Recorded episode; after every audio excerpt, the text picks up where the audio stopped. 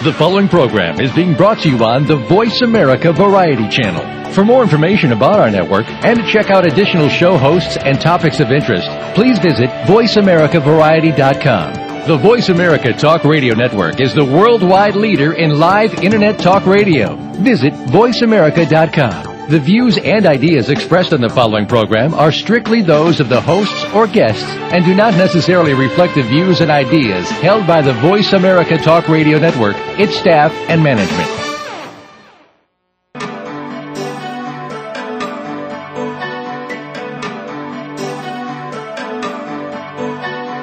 Welcome to Dr. Carol's Couch with your host, Dr. Carol Lieberman. All comments, views, and opinions are solely those of Dr. Lieberman, her guests, and callers. Now it's time to have a seat on Dr. Carol's couch. Here's your host, Dr. Carol Lieberman. And welcome to today's edition of Dr. Carol's Couch. I'm your psychiatrist host, Dr. Carol Lieberman. And today we're going to be talking about something you need to know, unfortunately. you need to be forewarned and forearmed um, because these days, you know the song Birds Doing It, Bees Doing It, Let's Do It, Let's Fall in Love. Well, let's do it, let's fall in love, but what's happening more and more is let's do it, let's cheat. Today we're going to be helping you to figure out if your mate is cheating how to spot a cheating mate and what you can do about it. My guest is Danine Manette. She's the author of Ultimate Betrayal, Recognizing, Uncovering, and Dealing with Infidelity. She's uh, not only an author of this book, but she's an investigator and an infidelity expert. And what makes her an expert to start off with, besides her bachelor's degree in social welfare from the University of California at Berkeley, and her doctorate from Hastings College of Law in San Francisco is her own personal experience with infidelity which has given her uh, that wasn't something she went to school for. It just uh, she didn't enroll. It just sort of came upon her. Welcome to the show Danine. Thank you. Thanks for having me well, why don't we start? You know, first of all, it does seem like you just have to pick up a newspaper, turn on the radio, turn on television, and you hear about some other situation, some other relationship that is being destroyed by cheating. I mean, first of all, it seems like an epidemic amongst politicians. Yes. Uh, we have, you know, there were cases like Eliot Spitzer and Mark Sanford, and we'll talk some about those. And then, of course, celebrities. Uh, that's that's they've been cheating for a long time. Right. Uh, of course, now in the spotlight we have Jon and Kate, right. and um, and let's not forget the athletes. And yes, of course, that's right. The athletes, and who was the what was the name of the athlete just recently who was McNair, killed by his Steve mistress? McNair. Who yes. was it? Steve McNair, the yes. quarterback. Yes, former yes. quarterback, correct. Um, now that's that's one way of of getting uh, punishment for the cheating spouse. Right. Um, so why don't we, before we, so what, what's scary about all of this, or unfortunate about all of this, is that the more people who are in the news, um, celebrities or people who become celebrities because of of cheating. Like the other, there was an instance recently. Did you hear about the uh, three women? In, well, there were four, but three who were involved in this love triangle, or I guess that was yes, a and they, they lured the guy over there and and did a whole bunch of things. Yeah, I think well, some of them yes, including super super gluing his penis Correct. to his abdomen. That was crazy. Which I don't know if you happen to see it. Um, Two and a Half Men. Did you happen to see the episode where Charlie Sheen talks about some old girlfriend who did that? I sure didn't know. well, because I wondered if these women May had have seen that and gotten the idea. Exactly. Yeah, that's kind of scary. but but the thing is that with all of these people, you know, all of this being in the news all the time, it's normalizing it. It's making it seem like because all these people, especially when it's a an athlete, you know, um well, supposedly a role model or Right. a, a celebrity or, or even a politician. I mean, they're all supposed to be role models in their own way. Right. And when we hear about all of their relationships going awry because of cheating, it makes it see, it gives the green light right. to people to cheat. everyone's doing it. So Yes. what's the big deal? Yes, it's kind of like pot. you know? Right, exactly. In high school or college or Right. something, It it's loses it's the no big deal. Right. Oh, of course, that stigma, brings up a whole issue of maybe it's not a big deal even now, but we won't get into that. Right. But I mean, it it just um it just does normalize the whole thing. Of course, I think Clinton it was a big factor in in causing the green light to go on in a big way, and then this seems to have followed. So why don't we start before we discuss the whole concept? Let's start with your own personal experience. What what happened to you? Well, um, back early on, even in college, I had a boyfriend that cheated on me, and then I got married, and my current husband ended up cheating on me as well, um, right into our marriage, not long after our honeymoon. And during the course of that experience, I, I, you know, I was devastated. That was just absolutely horrible. I'm like, here we are again. This is happening to me again. I was working as an investigator at the time, and because I've always been the type of person who's put puzzles together, I watched, you know, read Nancy Drew, and Mm. you know, I've always been really interested in, in fact finding and putting pieces together. I decided that this would be a really good thing for me to do is to put out there, you know, kind of started as a journal, but ended up being kind of a guide to help people put pieces together to figure out what's going on in their relationship. So that's that was the personal take, which kind of pulled from my childhood and, and my own personality of, of a puzzle doer. Well, now, and I loved Nancy Drew too. Yeah, I guess maybe that contributed to my becoming a psychiatrist. Okay.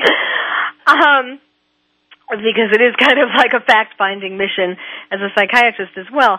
Um, what about your? Fa- I, I wrote a book, as my listeners know, uh, many of them know, um, called "Bad Boys: Why We Love Them, How to Live with Them, and When to Leave Them." And uh, of course, I, I defined 12 different types of bad boys, and the cheater was one of them. And um, I relate the women's, all of the different women who are attracted to each of the types of bad boys, because there was a different type of woman that was attracted to each type. I related back to her father. And in other words, some something about the relationship with her father that caused her to pick a man either like her father, the opposite of her father, or in some relationship to something having to do with that earliest relationship. Uh-huh. Um, what what was there? Did, did your father cheat, or what was there about your relationship with your father that might have contributed to your having picked two men who ultimately cheated on you? I actually, I I come from a family of long marriages, strong marriages. Grandparents, uncles, aunts. My parents married almost 50 years. So it wasn't anything that came from my father, but it did have a lot to do with my own self-esteem in the environment in which I grew up in. I think that I spent a lot of time feeling as though maybe I didn't have as much self-worth as I needed to have. And therefore, I, you know, went after those things which made up for that, what I was lacking, which was the fast, the super out there, the, you know, highly visible, the attention getting, the charismatic, um, as a way to kind of make up for those things I was lacking Mm. myself. And those people who tend to want a lot of attention aren't really satisfied with the attention of just one person. Yes, So I think I just was chasing the fast things to make myself feel as though I had more value. I think that that's what kind of comes down to. Yes. I didn't have those examples in my home. Well, did you have sisters? I did. I have two sisters. So, you know, sometimes um what I found was sometimes it has to do with women who felt that they had to compete with um with sisters to sort of be the preferred one or they didn't feel that they were the preferred one or they wanted daddy's uh, attention more, you know, having to compete like they're used to having to share daddy's love with a lot of other women. Yeah, I I I mean I I'm not, you know, I'm not really sure if it was what the the order was in the home or the competing in the home or the fact that I was kind of an outsider socially and you know, felt as though I, I became the funny person early on, you know, the funny kid, because that was my way of getting the attention that I figured that I needed. So I think all of these things combined contributed to me making bad relationship choices early on. So what happened with the college, um, the first relationship? How did you discover that that man was cheating on you? Well, um, because I came home early, um, we I'd gone out with some girlfriends to uh, get together, and I came home. He told me he didn't want to go, and I came home and found him um, hugged up with her in the bathroom at his apartment with the door wide open and the bathroom door wide open. So that was kind of woo. In my face. wow. so that was something. And what happened when you confronted him? Um, I actually, it was really a bad scene, and you know, him and I had history. We had a very volatile relationship. It was really, you know, it was very juvenile. It was very immature. It was a lot of high drama, and you know, it, it, it was just, it was a, just a pretty bad scene. And we ended up having a screaming fight, and I left, and it just became, it was just a disaster. I mean, it, it took us years to even become friends, which we are now because Hmm. it's been many years, you know, later. But it was just there was just so much drama and now as at, at the age that I am now I'm 42 and I look back on that and I'm thinking you know if I knew then what I know now then I would have known that it was okay to recognize that this guy was not for me and just walk away from him. Uh-huh. But of course, you know, I'm young and I'm competitive and I'm wanting to keep up and you know, I'm not going to let her take my boyfriend and all of that. Yes, yes. of course, that happens a lot. Um, so, did you? Um, do you think? I mean, now that you've you know obviously studied this whole area and had another experience and so on, do you think that? I mean, a lot of times when men do something like that. Um, where they make their affair so easy for their girlfriend or wife to find out about, um, it's because consciously or unconsciously they they actually want the, their partner to find out. Mhm. Yes, yes, and I think that because we had had such so much history of back and forth and whatnot, I think that he may have been in a place where he was ready to move on from this relationship, and this was a good way because it was just way too obvious. It was a party full of people. Any of those people could have come back and given me that information. It was just kind of an in-your-face type Mm. situation.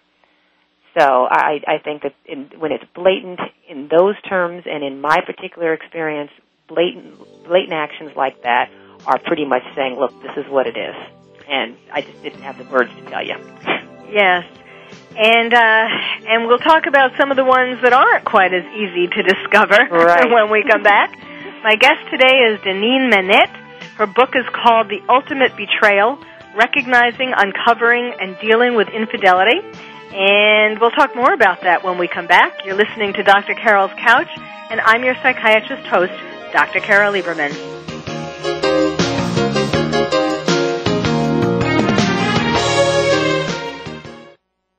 Ask the experts. Call toll free right now 1 866 472 5787 and ask our All Star team to answer your question. That's 1 866 472 5787. Thank you for calling. VoiceAmerica.com. Are you ready to go green? You've asked, and we've heard you. Voice America presents the Green Talk Network. Environmental topics are at the forefront of our society, and the Green Talk Network is here to keep you up to date on the latest trends and new innovations for the eco-conscious lifestyle. We'll help promote a variety of ideas on the environment, from global warming issues to how you can become more eco-friendly in your daily activities. Be a part of the solution, not the problem. Visit the Green Talk Network page on voiceamerica.com and tune in to help spread the green. Are you having difficulty coping with these troubled times? Do you want help? Then contact Dr. Carol Lieberman today at www.drcarol.com. Dr. Carol is a certified psychiatrist who not only has won an Emmy, but is a regular on top television shows like Oprah Winfrey and Larry King. She's here to help you through books, CDs, and helplines. Having trouble relaxing? Check out her relaxation CD. Has the fear of terrorism crippled your life? Call the terrorism hotline. And if you're having trouble with relationships, check out her book, Bad Boys. Dr. Carol wants to help you today, so contact her at www.drcarol.com or for immediate help at 1-900-860-COPE. Get help making sense of these troubled times. www.drcarol.com. Radio by George is a lifestyle program dedicated to improving the lives of listeners by focusing on the holistic growth of their mind, body, and spirit.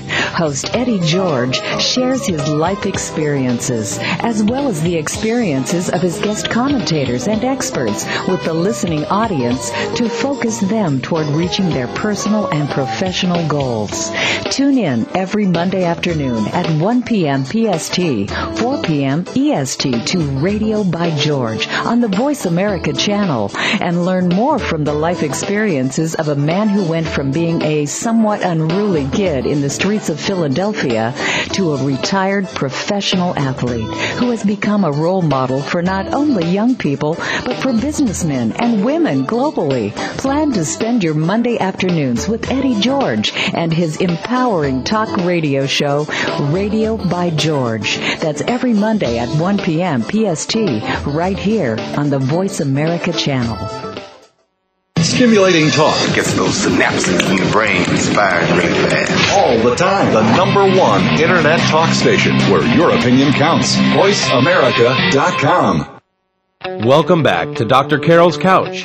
If you have a question or comment for Dr. Carol, dial toll free at 1 866 472 5788. Now back to the show. Here's Dr. Carol Lieberman. And welcome back to Dr. Carol's Couch. I'm your psychiatrist host, Dr. Carol Lieberman, helping you today to figure out how to spot a cheating mate and what you can do about it. My guest is Danine Manette. She is the author of the book, The Ultimate Betrayal, Recognizing, Uncovering, and Dealing with Infidelity. She's an investigator and an infidelity expert, and part of what makes her an expert are her own experiences, which we have begun talking about. Let's talk about your marriage. You you mentioned that um, that it that you discovered that your husband was cheating soon after your honeymoon, which apparently is a growing trend of spouses um, cheating early on in the marriage, which is kind of a new trend. Yes, yes, and it was just devastating. The thing is, is that the woman that he had an affair with was someone that he had dated prior to us getting married. Mm. So it was just kind of a, a relationship that was never completely resolved, but you know, it appeared to be resolved on the surface. I, I, in retrospect, I had nagging feelings that that situation had not resolved itself, but I, you know, just kind of plowed forward and figured that love would conquer all, and that whole tape you play in your head. Mm-hmm. Um, but you know, it's not. It's something that that does happen. If if if you can get through those first two years, it decreases a little bit. But that that beginning of the relationship is something that a lot of times now I've noticed far more relationships are, are dealing with infidelity within the first year, two years. Yes, and I think probably what you just mentioned um, in your example is accounts for a lot of cases where people um, have some misgivings, like maybe maybe the grass was greener, or and also people who um, are feeling uncomfortable, feeling like uh, their life has ended because they've made a commitment to one person and they don't want to stop playing. Yes, yes, and there's also you know unexpected differences that come into play. You know, things are different when you think sometimes that when you get married, things are going to just all of a sudden get perfect, and the, the issues that were happening when you were dating. You, for some people, be, believe that a wedding ring is just some magical thing that's going to change character and change behaviors all of a sudden, just the ring itself. And because of that, I mean, here we are early on to the into the marriage, now surprised that we're dealing with some of the same issues we had just two weeks before the wedding. Mm-hmm. But here we are again. Nothing magical. No spell came over either spouse to all of a sudden make them conform to the standards of marriage if they weren't already interested in doing that. Which is why the fairy tales end with and they walk happily into the sunset or whatever. They don't tell you about what happens later. Well, now you you said earlier that you were an investigator at the time that you were married and that you discovered this. So, um how did you discover it? I mean, one would think that you would have sort of an edge on um, women who aren't investigators and aren't used to looking for things like that. How did you discover this? Well, the funny thing is, is that we all have this compass within us, and you know your spouse better than anybody, and you kind of can have a feeling, an intuition when something is just not right. And in retrospect, ninety percent of the women I've spoken to have all said, and men, that they just had that funny feeling. They just had a feeling something was going on. So it really starts with just that gut feeling, those those subtle and sometimes not so subtle behavioral changes, And then when you start gathering other pieces of information, the the times aren't adding up, or money is missing that that you not there's no telling where it went, or work shifts become longer, more overtime, but you're still not getting any more money in the house, or thing, events are just taking longer. There's the spouse is wanting to do more things by themselves with the things that you all used to do together, and all of these things added up together, but with the basis of that gut feeling is is how one knows and how I how I discovered. I mean, I just started looking at patterns. There were certain activities that seemed to happen every Tuesday. He went and played ball with his friends every Tuesday, but then that ball playing stretched one, two, and three hours later. You know, strange phone calls or vague text messages now because we didn't have text messaging back when I was going through that, but that's something with the internet mm-hmm. and all. It's a lot easier now to come up with information. Mm-hmm and and to, and to track strange phone numbers and to you know be able to to assign certain places and events with a person whose name keeps coming up into the conversation. You know, I'm just like, why are you? Why do I, I keep hearing the name, or you keep talking about the new gal at the office? And you know, this goes for physical affairs and emotional affairs, which are harder to detect, but also harder to deal with. Mhm. So, how did you? What was your final? how did you go down that path and how did you confront him? Well, I, I gathered a lot of information. I gathered, you know, stories from I, I had I befriended his best friend's girlfriend and I knew that his best friend had cheated on his girlfriend in the past, so I knew that she would be game to give up information. Mm. Um and to give me have she was privy to conversations I wasn't privy to because she's on the other end of the conversation. Right and I was able to get information from her. I was able to just really start watching and timing his activities and his events and you know doing a lot of things that just really took a lot of effort and a lot of energy and made me physically ill honestly all of the digging and the searching and the following up and the double back checking and all of that but I was able to keep quiet during that whole time because the worst thing you can do is grab one piece of information and run in there and say, "Hey, look what I found. Why are you cheating on me?" Because that's like the biggest mistake you could make. So anyway, I put it all because they can easily deny it, and exactly. then they're more careful. They easily deny it. They do the Jedi mind trick, which is you're crazy, you're psycho, you're stupid. How could you think this? And they put it back on you. You're just insecure. You're snooping through my things. You know, I'm leaving, and then you're standing there looking silly because they're now they have more time to get their story straight and you're wondering, gosh, you know, maybe I am crazy. That's yeah. the Jedi mind trick.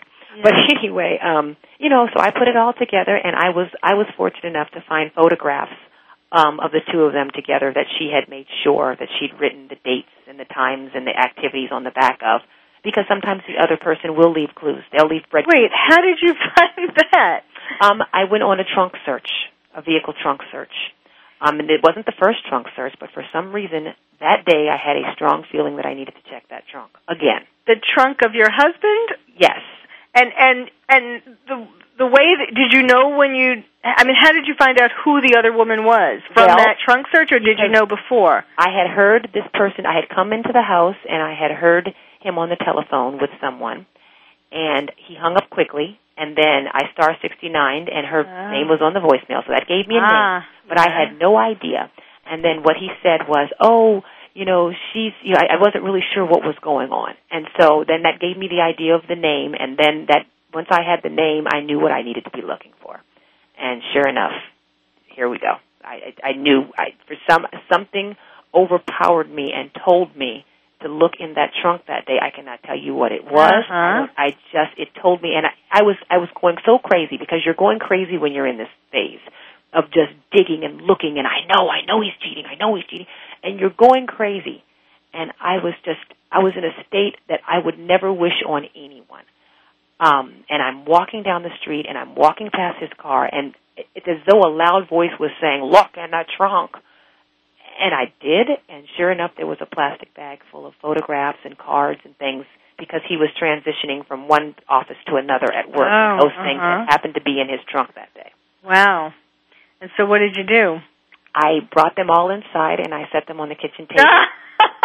and he wasn't at Oh home. my, yes. And I waited for him to come home, and then came out. I was sitting on the back porch, and he came out and said, "What's the matter?" And he, you know, we've been having problems for that whole month because I just was on to him, but Uh-huh. I couldn't put a person. I couldn't. I didn't have any proof. And at this stage in my life, I felt that I needed proof. I now know differently. But at this stage in my life, I felt I needed proof to prove to him what he already knew. Right. So I waited until he came home, and he came in, and he's like, "What's wrong with you? What's the matter?" And I said, "You know, I know all about her, um, and I, I this marriage is over." And he's denying, denying, and I pull out the pictures, and I'm like, "Gosh, this is really ugly." And it went from there. So about two weeks later, um, we split up. We went our separate ways, and that was when the real work began. And here we are now. a lot's happened between there and them and that and now, but you know that was the beginning of the beginning of the change in both of our lives was when we separated and went our own way. And I I could not possibly have continued to stay in that home and watched his comings and goings and knowing that he was lying to me. That's the worst thing in the world. It's just a sickening feeling every day, Yes. not knowing, you know, okay, I wonder where he's going now Yes. he's going to be with her. It's just it's sickening. Yes. You cannot I could not live that way. Well, when when you showed him the pictures, did he did he? I mean, I, did he try to deny it? Did he try to come up with some excuse for why the? Unless the pictures showed them in very compromising positions, did he try to give some uh, reason for why they were together? Um, that was a long time ago. He's broken that off. You know, Oh, it, uh-huh. it, it, it, was irrelevant. It, it, even if he had, it would have been irrelevant because the fact of the matter is, is that this has been a part of of your life and our lives now, and I didn't know anything about it, and the, this is just a complete and total betrayal, and I'm just done. I'm just done. And at that time, we had a three year old child, and Oh wow! I'm just I was done. I could not continue with this relationship So he tried to he tried to get you to stay. for a little while and but I I wasn't entertaining. I wasn't angry. I wasn't yelling. I wasn't asking questions because I had all the information that I needed. And when you don't ask questions, you don't give the person the opportunity to lie to you. Mm, You mhm. close that window for them. So I just started making plans, got a place to to move with me and my son, and just was very matter of fact because I had I had a bit of closure, I thought, and I had peace, I thought. So I was able to just function normally, and that kept him, I mean, from being able to continue to inundate my head with foolishness. Wow. Ah, well, we we will uh, come back. Um, you know, it's interesting because uh, when we come back, we'll hear the rest of that story, which is which is sort of an unusual ending, and I think it will offer some hope to people. But um, I do want you to talk about some of the, you know, the the.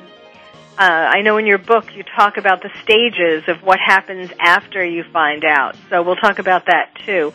Um, when we come back, we'll talk more with my guest. Her name is Danine Manette. The book is Ultimate Betrayal, Recognizing, Uncovering, and Dealing with Infidelity. And I'm sure this is hitting home with a lot of you out there, either being the cheater or the cheatee. and uh, it's really important to, to recognize these things. So stay tuned. You're listening to Dr. Carol's Couch, and I'm your psychiatrist host, Dr. Carol Lieberman.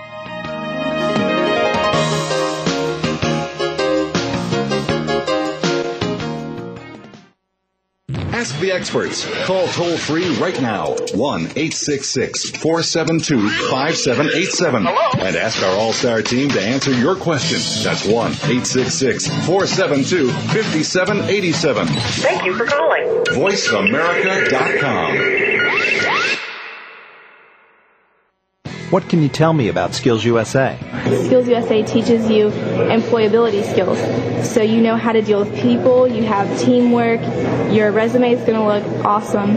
Well, it's important to know your technical skills, but not only that, to have soft skills, the skills of learning how to communicate with people.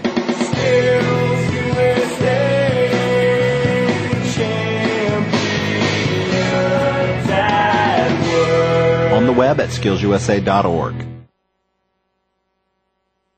Here's a show for baseball players, coaches, parents, and those who love the game. At least 90% of sports success, including baseball, requires mental strength in order to fully benefit from technical ability. And the higher the competition level, the more critical it becomes to possess mental muscle. Tune in every Tuesday at 4 p.m. Pacific Time to Championship Thinking, hosted by Jim Meyer, and brought to you by the National High School Baseball Coaches Association. Jim, sports psychology coach, trainer, and author of numerous articles and the workbook, Championship Thinking, Building Mental Muscle in Baseball, simplifies the mental game with easy to understand tools and tips. With his weekly guests, Jim draws from successes with professionals, college, high school, and youth teams, coaches, and players. Learn how to remain confident and focused at crunch time when pressure, tension, and anxiety like to make an uninvited appearance. Tune in and tune up your mental and technical knowledge and skills with Championship Thinking every Tuesday at 4 p.m. Pacific Time right here on America's Voice, Voice America. Are you having difficulty coping with these troubled times? Do you want help? Then contact Dr. Carol Lieberman today at www.drcarol.com. Dr. Carol is a certified psychiatrist who not only has won an Emmy, but is a regular on top television shows like Oprah Winfrey and Larry King. She's here to help you through books, CDs, and helplines. Having trouble relaxing? Check out her relaxation CD. Has the fear of terrorism crippled your life? Call the terrorism hotline. And if you're having trouble with relationships, check out her book, Bad Boys. Dr. Carol wants to help you today, so contact her at www.drcarol.com or for immediate help at 1-900-860-COPE. Get help making sense of these troubled times. www.drcarol.com. Streaming live. The leader in Internet talk radio. VoiceAmerica.com. Welcome back to Dr. Carol's Couch. If you have a question or comment for Dr. Carol, dial toll free at 1 866 472 5788. Now back to the show. Here's Dr. Carol Lieberman. And welcome back to Dr. Carol's Couch. I'm your psychiatrist host, Dr. Carol Lieberman, talking with you today about uh, cheating how to spot a cheating mate, what what you can do about it. Now we're going to be talking about what happens next after you discover that your mate has been cheating. My guest is Danine Manette.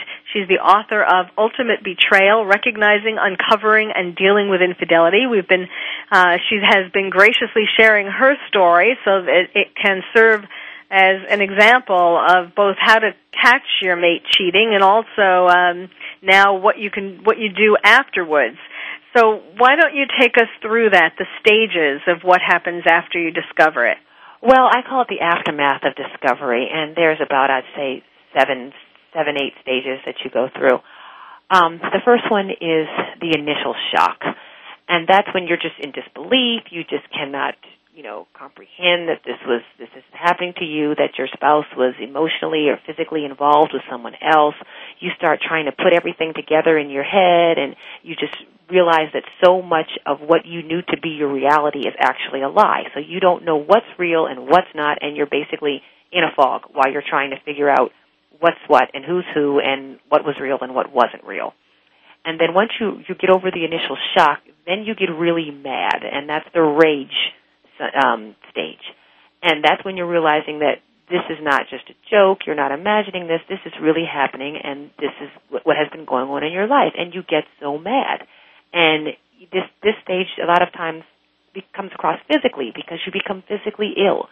Um, your stomach is in knots. You don't want to go to work. You don't want to get out of the bed. You're eating or you're not eating. You're sick to your stomach, throwing up, screaming, fighting, behaving out of control, just losing your temper constantly. And and a lot of people have described this as a phase when you become someone that you don't even know. Mm. You are just you don't even recognize this person anymore because this person is so angry and is so hostile. And anytime your your spouse says something to you, you're just screaming and you're bringing up stuff until you just your heart is racing and you just become this enraged, crazy, angry person. Which of um, course does not do much to make your spouse or mate want to be with you. you know, it's just, and that's the thing because it takes more. Um, usually, the spouse is very remorseful at this time, and they're just kind of curled up in a ball, dealing with all of this rage because it is coming at every moment. I mean, your spouse says, I'm sorry. Yeah, you are sorry. You're a sorry MF. I mean, you know, that's when you're just really, really angry and you're just mad. You're mad constantly. You're slamming doors or you're just, and then you go through a, you know, a day, maybe you're feeling okay, and then you're mad again. So this is a really unpredictable stage and a really, you know, it, it's when you, you're prone to do things that may be dangerous, unhealthy, or illegal. So this stage passes, and you need to just kind of know that it's going to be over.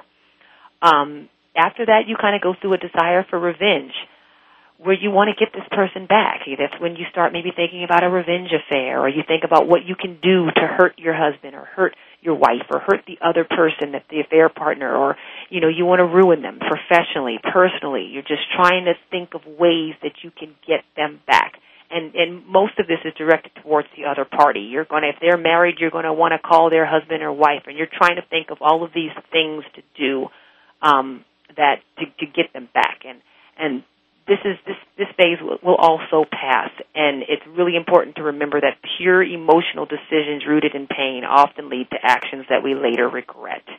So you know knowing that this phase is yet just another tick on the clock you you just got to get through it knowing that another phase will come um, and not make any decisions to do anything that's going to get you arrested or fired or whatever.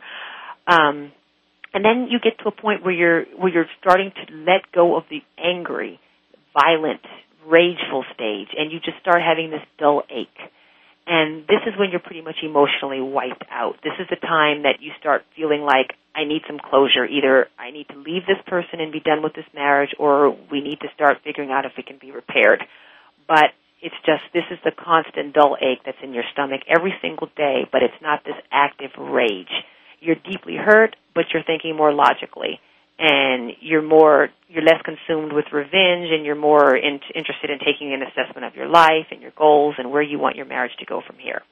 Um, focus less on the other man and woman, more on your own marriage, whether it's going to stay or it's not going to stay.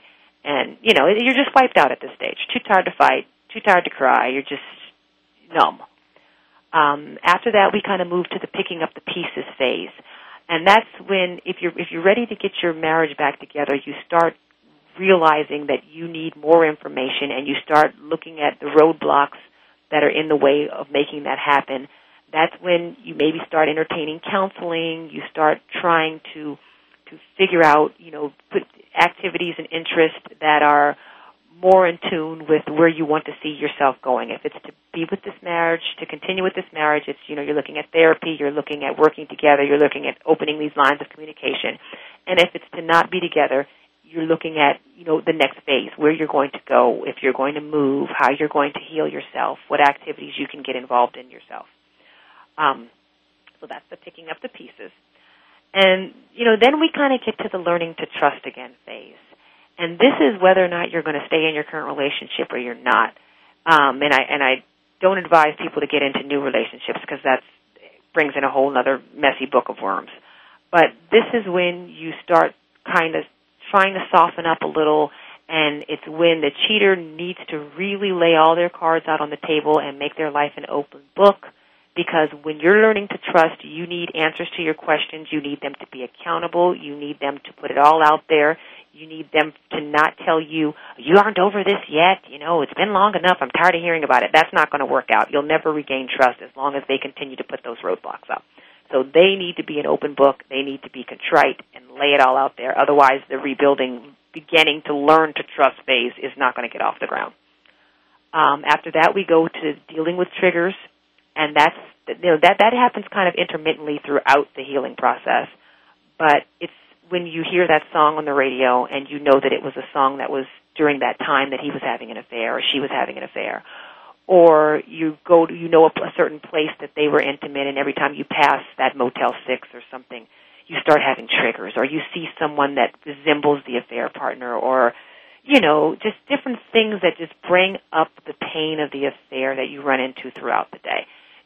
Really difficult phase. Really hard to de- deal with triggers because you can obsess over them and they can really throw you off track because you may come back home and you're in the rage state again.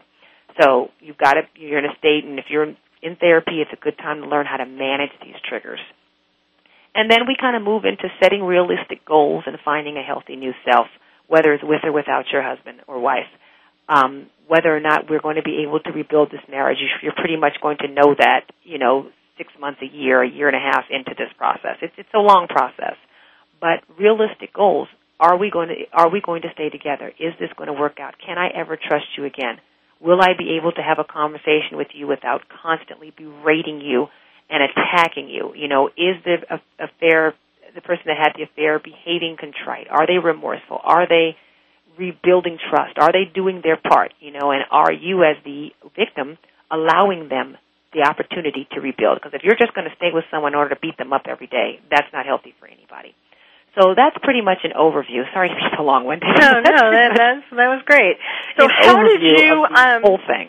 So so you uh, separated. You decided yeah. that I guess the what that you I couldn't deal with his daily comings and goings. I could not deal with the pain of wondering where he was every day. I felt so completely and totally and utterly disrespected and violated that I could not look in his face. And and you didn't want to go to therapy? No, I wasn't interested in that. I figured the problem was all his because I thought I was the perfect wife and the problem was all his and therefore once again that child that had been rejected so many times came back up and I'm being rejected again and I can't deal with it so I'm running away. Mm. So I was done. I just said that's it, done deal. Um and then what happened? Best.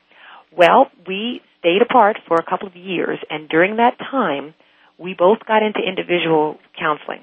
Um, I didn't even know he was in therapy, and we got into individual counseling. And you know, I, he he learned a lot about the things that had to do with with abandonment issues from his childhood and why it was that he had difficulty trusting one person and always needed mm-hmm. a backup plan. Mm. Um, and so goes with relationships. And I realized that because of my own insecurities, I withheld a lot of things that were important to have in a marriage. I've always been the kind of person that said, okay, he looks nice, but I'm not going to tell him he looks nice because if I do, then he'll find somebody else mm. because he'll think he's so special and then I'll lose. So I'm just going to keep that to myself. And I had to learn that that was baggage I was carrying and that I was not giving and and I, I learned about the ego and the need for this ego. If you're not if you're not there to tell the person you love how you feel about them someone else is. Mm. and i really had to explore a lot of my baggage because i thought i was the perfect wife and that i was doing everything that needed to be done.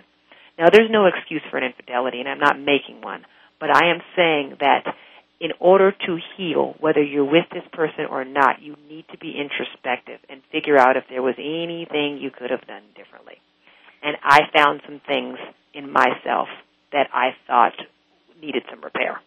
And you were having, uh, you were still in contact because you had the son, and I assume he was seeing, you were sharing the custody of, or yes. you, you the got way that I had it arranged was that I dropped the son off at daycare, and he picked him up and kept him for two days, and then dropped him off. So I had it arranged so that we never had to see each other. Hmm. I had it arranged that any information that we needed was left in each other's cars. and so and did you actually get divorced during this time, or I were you... filed? You filed. I filed, but it never, it never, it never finished. Okay, when we come back, we'll find out how you. Um, what, what happened? yes, what happened? I'm keeping What my happened? listeners in suspense here. All right, we're talking with Danine Manette. We're talking about how to spot a cheating mate, what you can do about it. We just told you about the different phases after you discover it. After those pictures are on the kitchen table, what do you do next? So stay tuned, and we'll talk more about it when we come back. Uh, you're listening to Dr. Carol's Couch, and I'm your psychiatrist host, Dr. Carol Lieberman.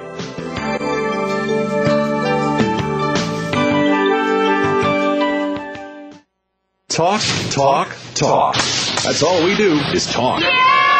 If you'd like to talk, call us toll free right now at 1 866 472 5787. 1 866 472 5787. That's it. That's it. VoiceAmerica.com. Are you having difficulty coping with these troubled times? Do you want help? Then contact Dr. Carol Lieberman today at www.drcarol.com. Dr. Carol is a certified psychiatrist who not only has won an Emmy, but is a regular on top television shows like Oprah Winfrey and Larry King. She's here to help you through books, CDs, and helplines. Having trouble relaxing? Check out her relaxation CD. Has the fear of terrorism crippled your life? Call the terrorism hotline. And if you're having trouble with relationships, check out her book, Bad Boys. Dr. Carol wants to help you today, so contact her at www.drcarol.com or for immediate help at 1-900-860-COPE. Get help making sense of these troubled times. www.drcarol.com. Here's a show for baseball players, coaches, parents, and those who love the game. At least 90% of sports success, including baseball, requires mental strength in order to fully benefit from technical ability. And the higher the competition level, the more critical it becomes to possess mental muscle. Tune in every Tuesday at 4 p.m. Pacific Time to Championship Thinking, hosted by Jim Meyer, and brought to you by the National High School Baseball Coaches Association. Jim, sports psychology coach, trainer, and author of numerous articles and the workbook, Championship Thinking, Building Mental Muscle in Baseball, simplifies the mental game with easy to understand tools and tips. With his weekly guests, Jim draws from successes with professionals, college, high school, and youth teams, coaches, and players. Learn how to remain confident and focused at crunch time when pressure, tension, and anxiety like to make an uninvited appearance. Tune in and tune up your mental and technical knowledge and skills with Championship Thinking every Tuesday at 4 p.m. Pacific Time right here on America's Voice, Voice America. Son, we gotta talk about drinking. I know. I don't want you touching alcohol till you're old enough. Yeah, I, I know, Dad. It's not a big deal. Don't yeah, I know me, okay? And it is a big deal. Underage drinking is just stupid. Yeah, well, why'd you do it? Look, I did it because we didn't know what we know now. Alcohol affects kids differently, okay? When kids drink, it's more dangerous. And you're my kid. And just because they drink doesn't mean you have to. I, I know. I know. Look, son, I'm trying to help. I've seen what it does. I mean, you may think you can handle it, but when you drink, it screws up your judgment. Listen to me. This is real. I, I know, okay? I know. Teenagers know everything. So talk about underage drinking before they know it all. Before they're teens. Start talking before they start drinking. And keep talking. To learn more about the dangers of underage drinking and what to say to your kids, go to stopalcoholabuse.gov. Brought to you by the U.S. Department of Health and Human Services and the Ad Council. The Internet's number one talk station. Number one talk station. VoiceAmerica.com. Welcome back to Dr. Carol's Couch. If you have a question or comment for Dr. Carol, dial toll free at 1 866 472 5788. Now back to the show. Here's Dr. Carol Lieberman. And welcome back to Dr. Carol's Couch. I'm sure just like I would like to, you would like to hear the end of this story, because especially because it's a happy ending. So my guest, Danine Manette, um, will tell us what, who, who ventured forth first to suggest that you try to get back together. How did that occur? Well, my husband, about maybe six months into the separation, started trying to really do things. In fact, he sold. You know, we got he got rid of the house that we had, and he bought a, a larger house, big enough. He said it was enough rooms for the whole family in case we're ready to move in. And you know, he really just kept at it. He, you know, called. We went on dates, and he just would not stop. He he, he terminated his relationship with this other person, and just really, you know, I found out he was in counseling. He was inviting me to come to see the therapist with him. So we started going together as a couple. And, you know, during that time I was still working on my issues. And like I said, there's never an excuse for infidelity. But if you can come up with something tangible that you can work on within yourself, it helps you with your sanity. It doesn't make you feel as though you're just the victim sitting over here and all this is happening to me, to me, to me.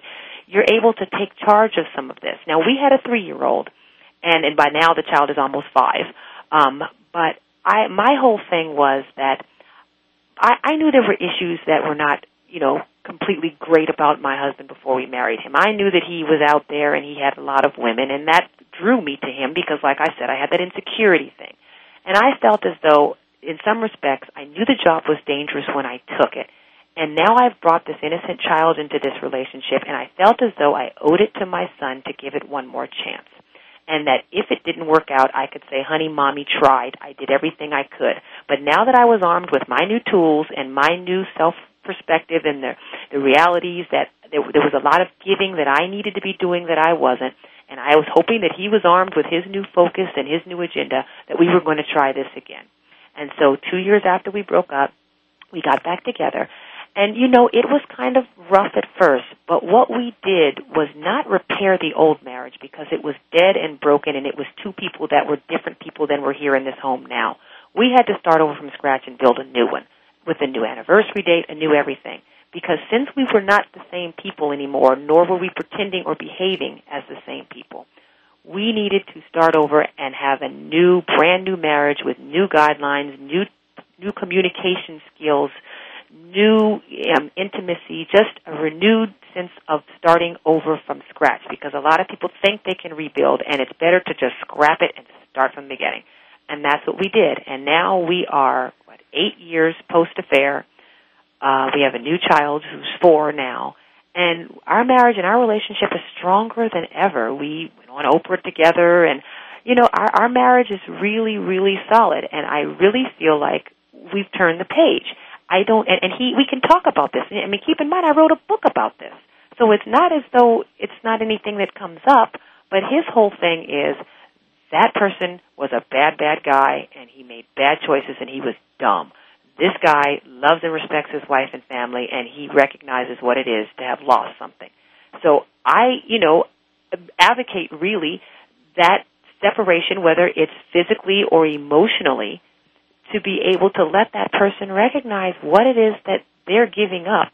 And if they're interested in working to repair it, then they need to take the steps as well as the betrayed spouse needs to be introspective and make the steps necessary to fix the problems as they see them. Well, you know, I must say, I first of all, I'm very happy for you, and it really does take two special people to be able to do that, because in my experience of um, you know, treating lots of patients and, and just seeing people in, in my various capacities, uh, like as an expert witness in divorce and so on, um, certainly the majority, in the majority of cases, an affair oftentimes really does mean the death knell for a marriage or a relationship. Yes.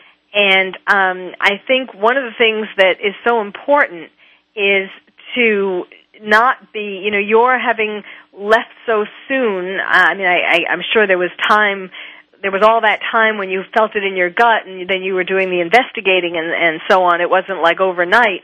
But, um, all too often, uh, the wives, I mean, usually it's the wives, of course, it's, women cheat on men too. The, the spouse who is cheated upon will sometimes beg and cry and, and or get angry and have these tantrums and do various things that actually serve to push the the mate who has been cheating further away. Exactly. And exactly. um because it's not very attractive. No. And when you can show that you have that you respect yourself enough to have a life to you know be sad that the relationship is over but um to not to not act like the person who is not as good as the person that they are cheating with, um, then often, then one does have a shot at uh, you know letting time cause the per. I mean, oftentimes these relationships, the, the cheating relationships, just fall apart on their own. Yes. It's exciting, and part of the They're the allure is the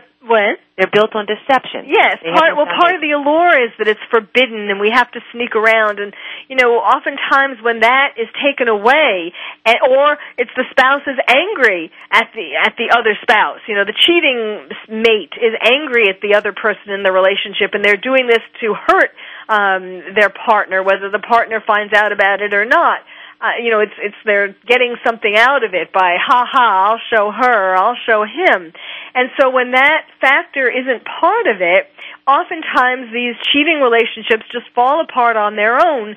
And if you have managed to keep your self-respect and the respect of your partner, then they will oftentimes see that what they have lost was much better and more valuable than the than the affair Right. that they had, and so there is a chance. Um, you know, we're we're sort of running out of time. I do want to make sure that people have your website because there's a lot more information on Danine's website that you can uh, find out about. It's ultimatebetrayal.com. Ultimatebetrayal.com, and um, please go to that. Check it out. Her book again is called The Ultimate Betrayal: Recognizing, Uncovering, and Dealing with Infidelity. And we certainly see every day in the news examples that show us how what not to do. Like, for example, Mark Sanford, the governor of South Carolina, who told the world that um, his uh, South American sweetheart was his soulmate, but he would try to fall back in love with his wife. This guy needs a guide. what not to say when Yeah. you're trying to uh, get your about wife to stay with you. Although, pair. of course, of course, it doesn't really look like he was, and uh, he's now his wife has discovered that he's still in intimate contact, quote unquote, with this woman. So, um, so she may be thinking of moving into the South Carolina uh, governor's mansion, which would probably be the death knell for his career. But it's his soulmate. Hey, what's a career? Wow. Anyway, this, however, is a positive example of what one can do when you have been cheated upon. So learn from Danine's example, and uh, again, find out more on her website, ultimatebetrayal.com, and even better, buy the book. Uh, there are lots of reviews on her website that say this is the best book since sliced bread. So, uh, so go check it out, ultimatebetrayal.com. And thank you, Danine, for being you're a welcome. great guest. You're welcome. Thank you for having me. I enjoyed it.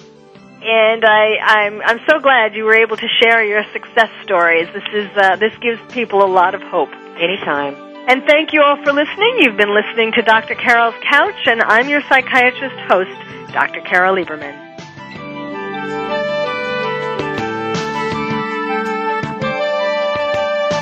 Thank you for joining us on Dr. Carol's Couch. Join us next week at 1 p.m. Pacific Time for another installment of Dr. Carol's Couch. We'll save you a seat.